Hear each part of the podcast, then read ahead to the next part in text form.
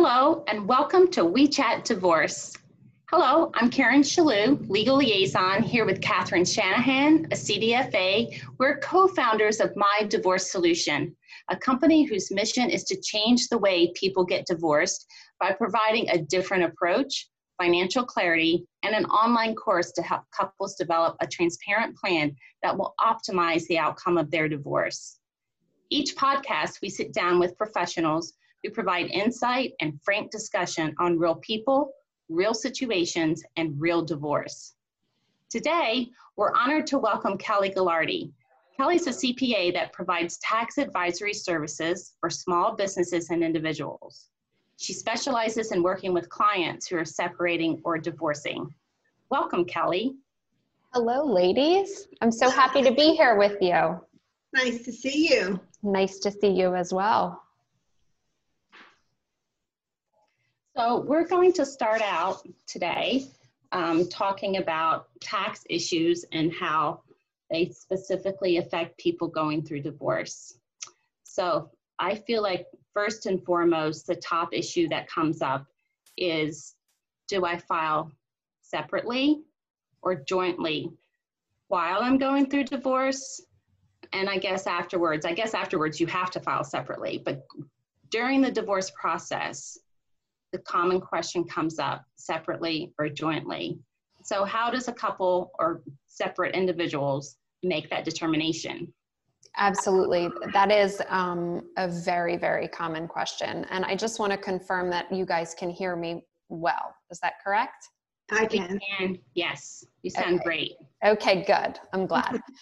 um, so basically, couples are always able to file separately should they choose to do that. Um, so there's a filing status married filing separate and married filing jointly. Um, most often, I think I have clients that are filing jointly when they're married uh, because there are tax advantages, generally speaking, um, to file that way. Uh, the standard deduction is high, the marginal tax rates are preferable. Um, so that's why more often than not, clients choose to do that. However, clients in very healthy marriages can often file separately as well for, for other reasons. Sometimes a, you know, one member of a married couple is self-employed and for whatever reason you know the other spouse chooses to file separately doesn't want to commingle you know with any of their stuff um, with their business and, and, and that's absolutely fine um, however, there tax advantages for that?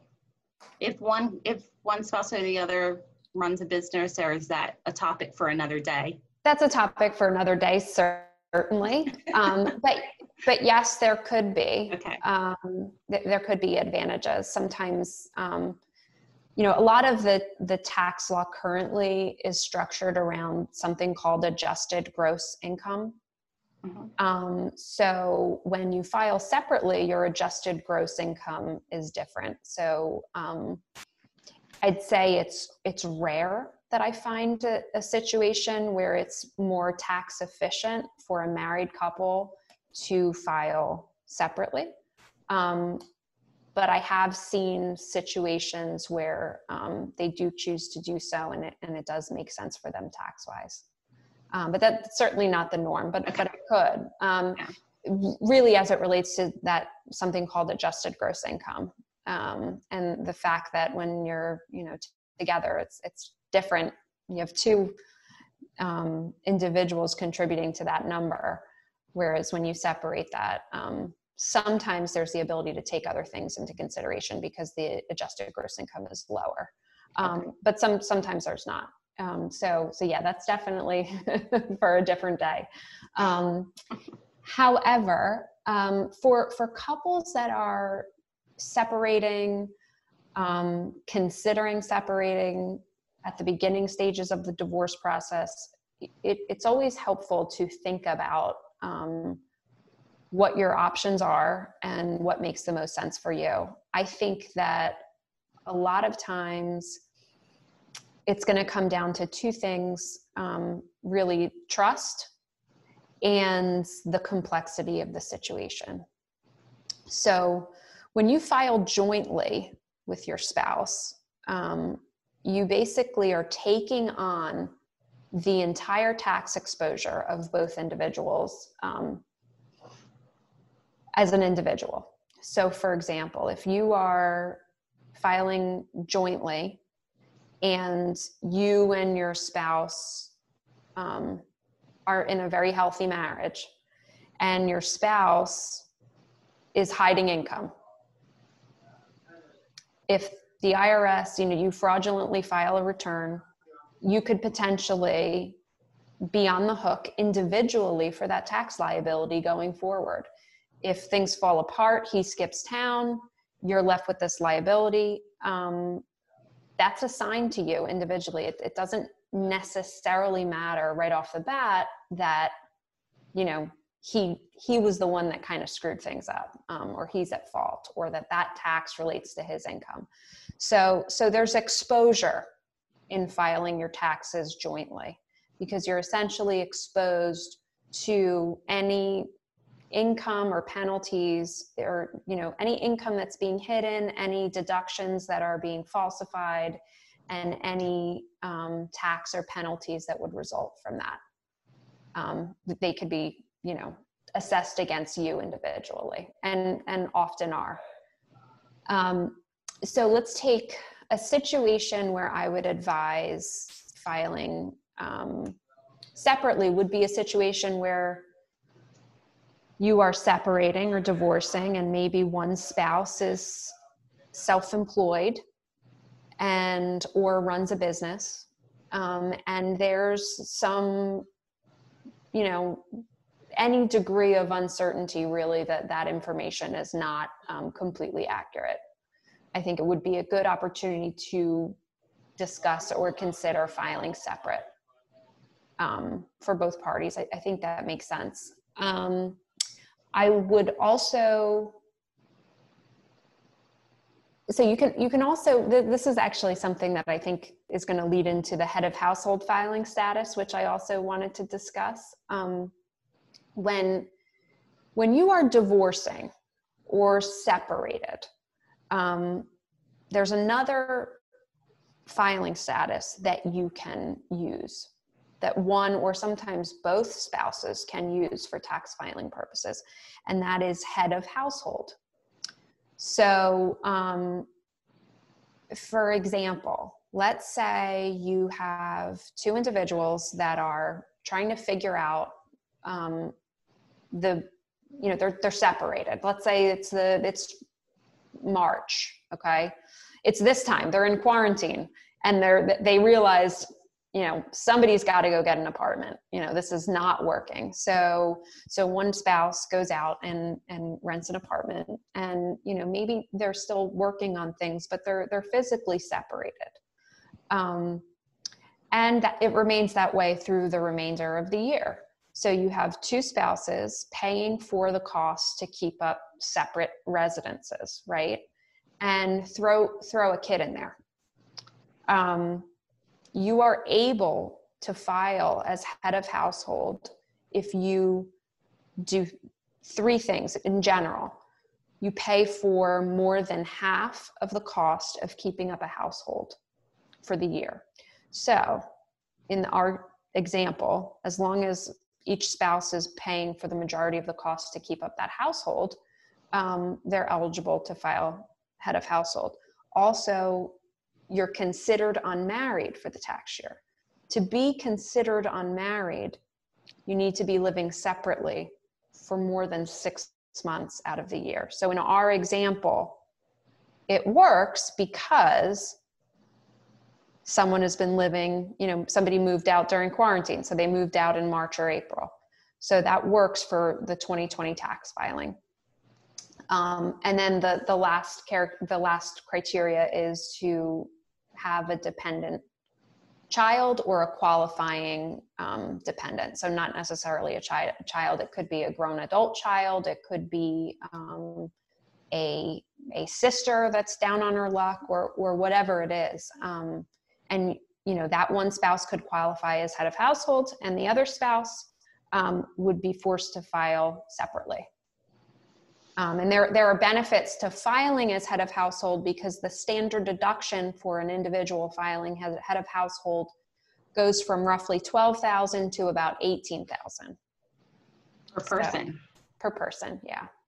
Okay. So what, if- so what if you did do that and you got the nerve and you went out and you said, because most people who, you know, you mentioned trust. So if you were the, whether it be you're the male or the female, who is the one who's getting the nerve to move out and mm-hmm. say, okay, I'm not filing because I suspect or I don't have trust and I suspect that you're not going to be truthful with the income you're reporting. So I want to file on my own. And I'm going to take this head of household filing status because I think it's better for me. But my spouse now jumped the gun, already filed and filed jointly, even fraudulently, because we see that happening. And now I, can, can I still go ahead and file head of household even though my spouse filed ahead of me um, jointly? And So that that's a real issue that you brought up, and I would love to know about who is out there filing tax returns electronically, joint tax returns without both spouses having signed off. Many, many couples. Well, the problem is Karen and I see because you have couples who are married so many years, so they've done it so many prior years. So it's already a, a signature on file. Okay. And so, It Uh, doesn't it doesn't count if it's on file, so they should know that. So you need to get um, uh, what's called a form 8879 Form Signed. 8879, signed yearly. signed annually to file an individual tax return electronically, period. And if it's a joint return, both taxpayer and spouse, as it's referred to on the form, need to sign. And, you know, it's it's concerning because that is an issue. The, issue of trust is huge, um, and it's really for the accounting firm due diligence that they're lacking in because that really should be something that they're requiring and I, I i'm surprised at a firm that that wouldn't require that Good. Quite a so so i wonder even if a spouse could be fraudulently signing off for for another spouse We've had um, accounting firms use the word oops okay on more than one occasion. Yeah. Because I guess you can press the go button without actually having that 8879 in. Well, yeah. I mean, so the way it works is the pressing the go button is a human thing to do, right? A human has to press the go button, and and the rules, you know, from the IRS and and most other states actually also require a similar form. Um, you have to have that form signed um, in order to press that button. That's why that that form exists. I mean, that's a really it's a it's a major part of the process. Mm-hmm. So if you're listening to this podcast and you think that could have happened, you could call wherever your spouse may have filed the return and ask them to send you a copy of for, Form 8879, yeah. 8879, which should have your ink signed copy, wet Yeah. signature, and ask them to send you a copy of that. That's great information, Kelly. Absolutely. And remember that if if he, you know, you're a client of theirs as well. So if your name is on that return, um, you have every right to to contact and speak with the the preparer of your tax return. Mm-hmm. That's really good. So I was, um, had a situation recently where the discussion was had if they would file jointly or separately because one spouse figured out that the, they were separated, but they figured out that the other spouse was under withholding so that the other spouse would have the most tax burden. Oof. Yeah. Like intentionally doing that?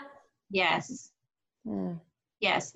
So they had gone online to one of those ca- uh, tax calculators. I don't know if you think those are accurate or not. And they were just talking to me about how they were going to figure this out, file separately or jointly. And the one spouse was saying, that the other spouse intentionally under withheld so they would get the larger paycheck and the other spouse wouldn't know in the end because they filed joint returns.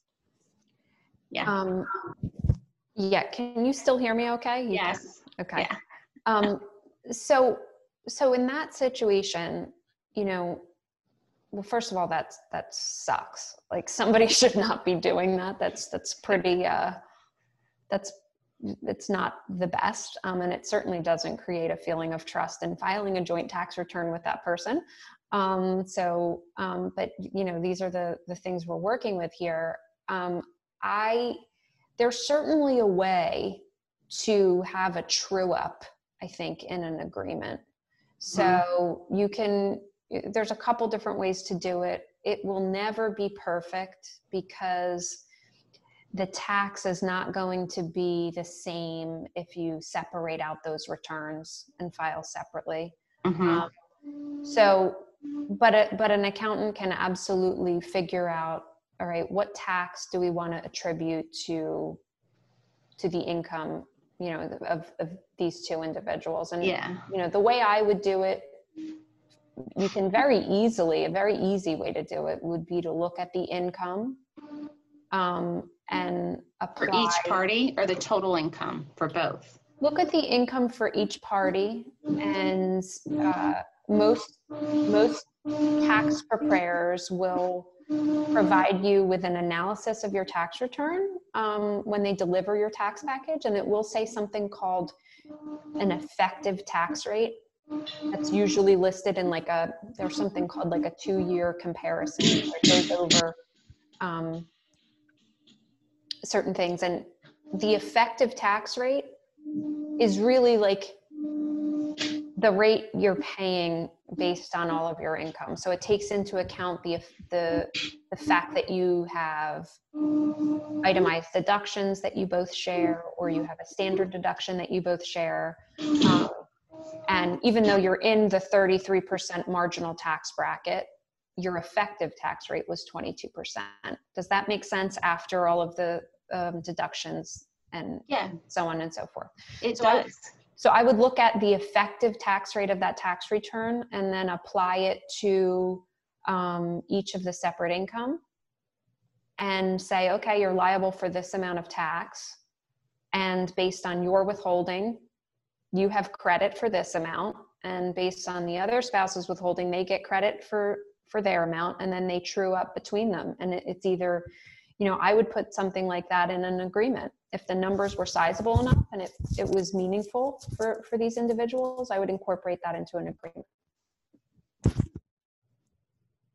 But you would go ahead and tell them to file jointly and then true up at the agreement versus filing separately. Or you, maybe you can't make that determination now, but. I, I can't exactly make that determination now. However, I will say when you are dividing a marital pot, so you're looking at a, a pot of, of money and you're, you're filing taxes, it's generally tax efficient, strictly dollars speaking, Mhm. right? Um, to file jointly because that generally produces the lower liability. Right, okay. Does that make sense? Catherine, do you agree with that a little bit? I do. Yeah. Okay. Yeah. I saw you were on mute. I'm sorry. It's okay. I have a Um, lot of noise going on here. I'm sorry. No, that's okay. That's totally okay. So yeah, I mean, and and a lot of times that is part that's that's one of the main parts of the discussion. Um, and I mean, we've worked on clients together, and I've had other clients that I've worked with in the past. Uh, there's one I'm working on right now. I mean, the difference between filing jointly could be, you know, getting a, a refund or owing a small amount of money versus filing separately. Somebody's paying, you know, tens of thousands of dollars. Uh, Mhm. So, and and if the pot, if that's coming out of marital money, then that's that's less to split split between the two parties. So it, it you know, there there are no easy answers here. Mhm. Um, generally, generally speaking, there's there's thought that goes into each particular situation and, and figuring out what's worth it, um, and and weighing the risk of you know the the risk inherent in filing jointly with the the actual um, financial consequence of filing separate. The hard part is that you know you have the spouse who is really intimidated with the tax return, and then you have that same person who feels like they had this great relationship with their accountant and they're so afraid to veer off from that accountant and they believe that that accountant is going to work in their best interest and you know just yesterday or the day before karen i think you spoke to a new client in, in indiana and she said oh i'm so glad i spoke to you i was just going to meet with my accountant and have a confidential appointment with her before speaking to my spouse well, you know, I like that you can have individual relationships with your accountant, and that's fabulous. But saying that it's going to be confidential, accountants don't run by those same rules that attorneys run by, you know. And so that's not really being, you know, you know that it's not biased. You know, you're working with their numbers. It's the same number for the one spouse as it is for the other.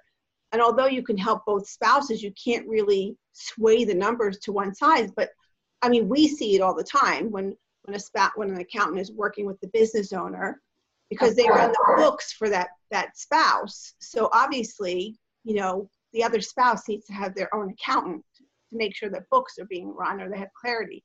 So it's so it's um, disheartening when we see that a spouse doesn't have their own accountant or they're too afraid really to go get their own accountant.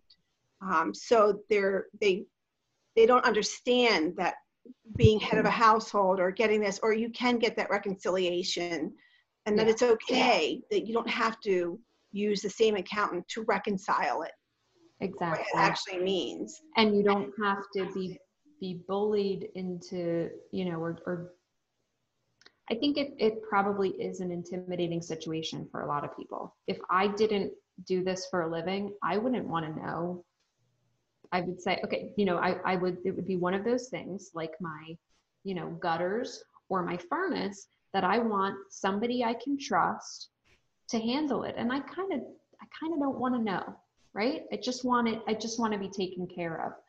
Um, and it's certainly a situation where you know you sh- you individuals in that situation should have someone that they can count on um, to be honest with them and upfront. I will tell you that if you are married and you've been using a, an accountant to file a joint tax return and you are divorcing and you're considering your options for filing, you really, as an accountant, you really can't be, I mean, there's an there's an inherent conflict of interest, right? Right there. You were you were first representing a married couple that was filing jointly. And now there are competing interests. Um, with these two individuals. You can certainly do it, and I and I, I've done it before, and I will continue to do it. But I need to discuss and disclose that there is a conflict of interest here, Mhm. and I'm upfront with each individual with this same exact information. You know, there's there's no there's no nothing that I'm telling one person that I wouldn't tell the other person. Um, but generally from from that point on unless they're going to sign a waiver of a conflict of interest we're having joint discussions Mhm. on everything because this is you know there is no attorney client privilege in in a relationship. Um, and and i can't you know advise one person the way that they should file without disclosing that advice to the other you know fairly i, I can't treat two individuals as clients unless they're aware um, that there is an inherent conflict of interest Mhm. does that make sense Yeah. yeah So so if I'm a client and I come to you and I say, Kelly, well, my myself and my husband are clients, and I come to you and I say, Kelly, I'm going to tell you something in confidence. We're going to get a divorce, but I want to know if I need to do specific things to protect myself. You that would put you as an accountant in a very difficult situation, I'm sure. Oh, absolutely. And I think the conversation there, you know, ends and Yeah. it becomes one of I can I can be your accountant for the services of a joint tax return, but Mhm. if we're going to um, move forward separately, we need to, you know, get separate engagement letters. Um, and I think sometimes that's hard because depending on where you are in the process, Mhm. um, but I would tell, you know, joint clients that I have in that situation, maybe you should get someone else's opinion rather than mine, right? Because Mhm. I, I can't, I can't give that. Um, I, Yeah. and and I know that you all have that same situation too in the work Right. that you do, I'm sure. Yeah.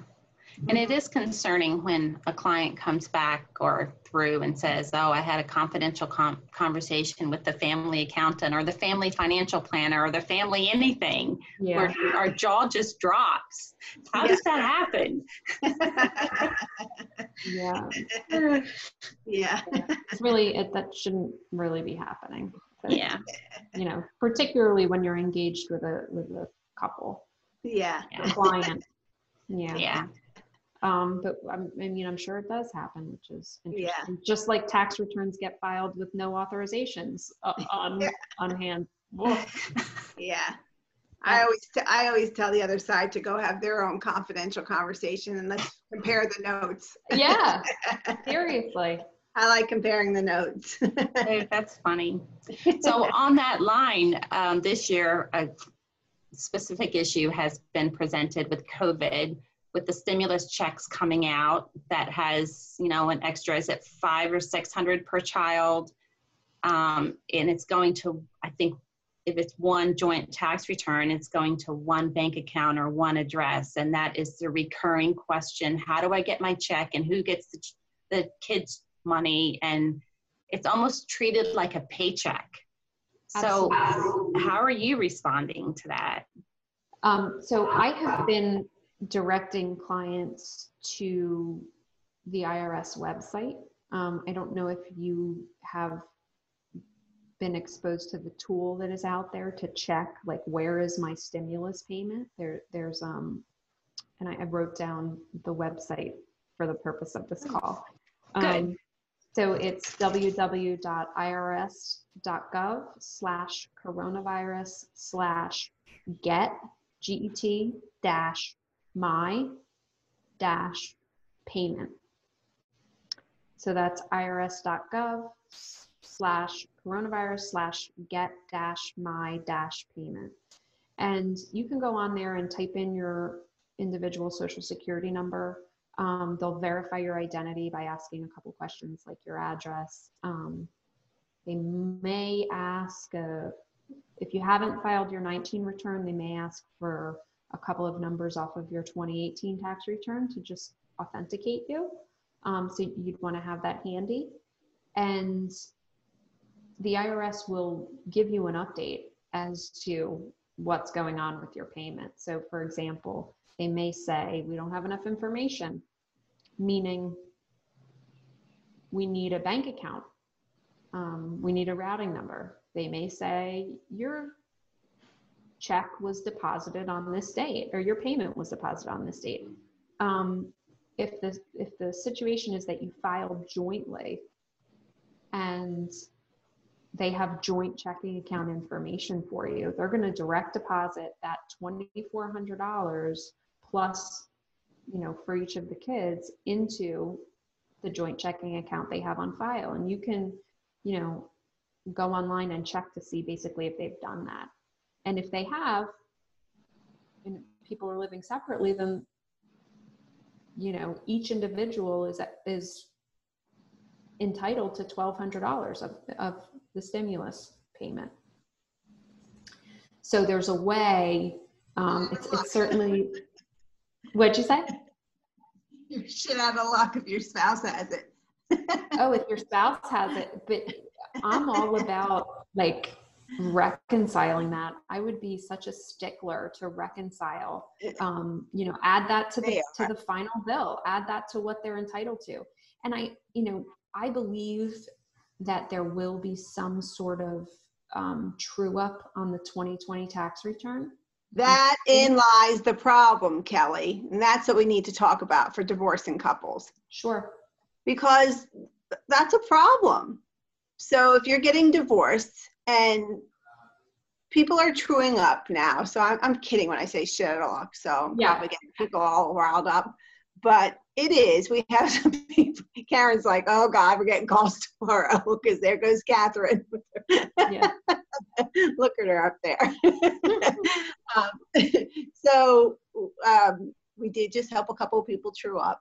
So, um, but here it is. So now they split the money.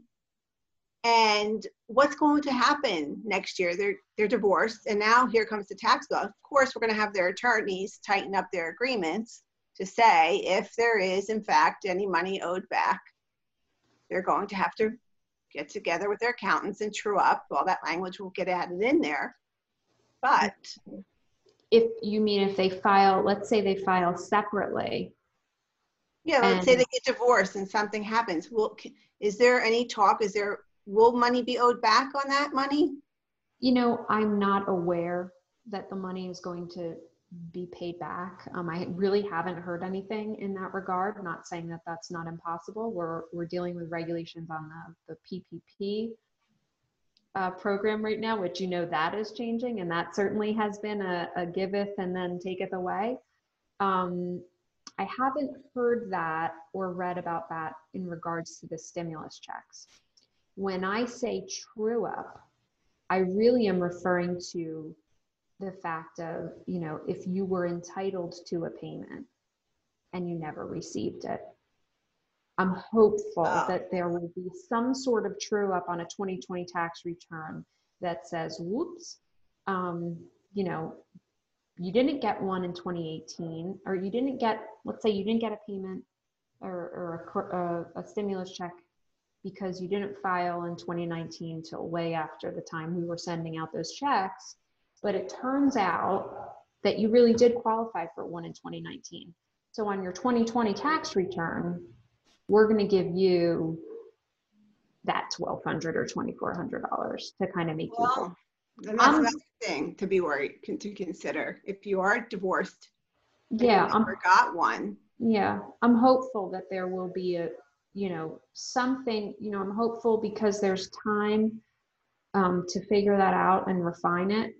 Um, because it, it could be handled with a 2020, uh, you know, what would we, a form, and a new form for the, for the stimulus check reconciliation. Right.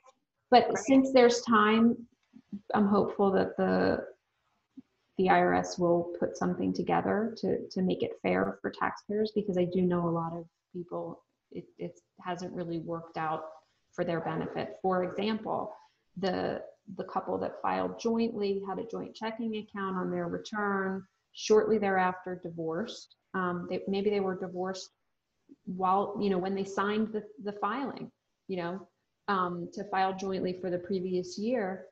And someone get, you know, the, the old checking account, the marital account is retained by one of the spouses and they've got $2,400 and the divorce is done. And, and how do you, that's not fair, right? I mean, so hopefully there'll be a way to true that up that says, I never received this. Um, but you know what? It's just messy. so I, I can't imagine how that would be, that would be reconciled, but you know, I'm still hopeful. Yeah. Wow, that's very interesting. Yeah. It, it's been hard, you know, I, I, I feel for people that have um, separated since they filed. And, you know, the IRS doesn't have their new address, for example. Um, or divorced since they filed their most recent tax return. So Mhm. um, I have seen, you know, some individuals when they've gone online to check on their stimulus payment, um, the IRS has said sometimes we need more information on you. Like, Mm. so they're able to give information and maybe um, get a check issued to them. Retrieve it. Yeah. Right. Uh, But yeah, this is a, you know, I'm sure you see it in the work that you're doing, but it's a very odd time and, and all this stuff is mm, happening with the stimulus and, and the, the paycheck protection programs. That, you know, I'm uncertain as to how things are going to be Yeah. reconciled in a fair way. Um, but I Yeah. hope that there are some solutions uh, coming Yeah. for because I do think individuals that are separated or divorced or divorcing are particularly vulnerable with this stimulus check stuff. Mm-hmm. Um, Yeah, exactly. And it creates a lot of emotion that of we course, don't even know what to do with. Yeah, Yeah. it's upsetting because you know, especially if you have a family that's now split up, um, or even, not even a you know just two individuals, no dependents that are split up, and times are tough. I mean, it, you go from paying for you know two incomes paying for one household to two incomes paying for two. hou- It's a big difference. hmm Um, so I think that money could really help those individuals. So I'm, I'm hoping that there are um, some fixes put in place sometimes. Yeah. So are we. Um, There's enough other issues to consider. yes, absolutely. Are you Mhm. having clients that are getting those those monies though? Have you had some clients that have received Mhm. stimulus payments? Yeah. And Yeah. have- Have you seen spouses that were um, maybe amicable is the wrong word, but but fair enough to split some of the money that came in? Yeah. You Mhm. that that's that's great. Yeah. Good to hear. Yeah. A lot of them make too much money. They haven't gotten them too. Exactly. Yeah, that's the other thing. So Yeah. So they've been pretty good. I think so. that's great. Yeah. Yeah. The most the problem that we the mostly the problem that we see is that you know reconciling before they get divorced, deciding, you know, a lot of times reconciling RSUs and options. You know, the tax rec, you know, the the yearly reconciliation that needs to be Sure. done. The finding their own accountant afterwards. You know, the business owners. Um, you know all of those those are the clients and and just the people moving on and feeling confident confident to get their own accountant to move forward Mhm. those- the- that's what we get daily Yeah. But we're glad we have great accountants like you, Kelly. You have been fantastic with our clients, Yeah, um, I- I- really you know, guided them through the next step. So thank you. Yeah. You've done a great job. thank you yeah Oh, thank thank you so much. And I think my my internet, I just got a message. It was unstable there for for a couple seconds, so I apologize. i Um, get that often yeah. Oh. And and my my concern is really that you know it's because a child in this house is doing some some heavy streaming of either like a game that's interactive and they should be doing schoolwork. Um, so so after we wrap up, that'll certainly be what I check on. Sure. Yeah, I think they heard they were, the homework was streaming a video today. Yeah, I think Yeah. that was it. Or they had to do like something on Fortnite. That's all the that's the Fortnite really takes up the bandwidth in this house. Um. Crazy. um, but yeah, I mean, it was it's a, always a pleasure working with both you ladies and helping your clients. Um, I have a, a special place in my heart for individuals going through divorce, um, and you know, I'm I'm here to help you and them um, as best I can. Thank you so much Yeah. You're welcome. Thank you. It's been a pleasure, and I think we have many more topics to discuss in the future. So stay tuned and um, be healthy and safe. Okay, thanks. You too. All right. bye Take care, everyone ladies.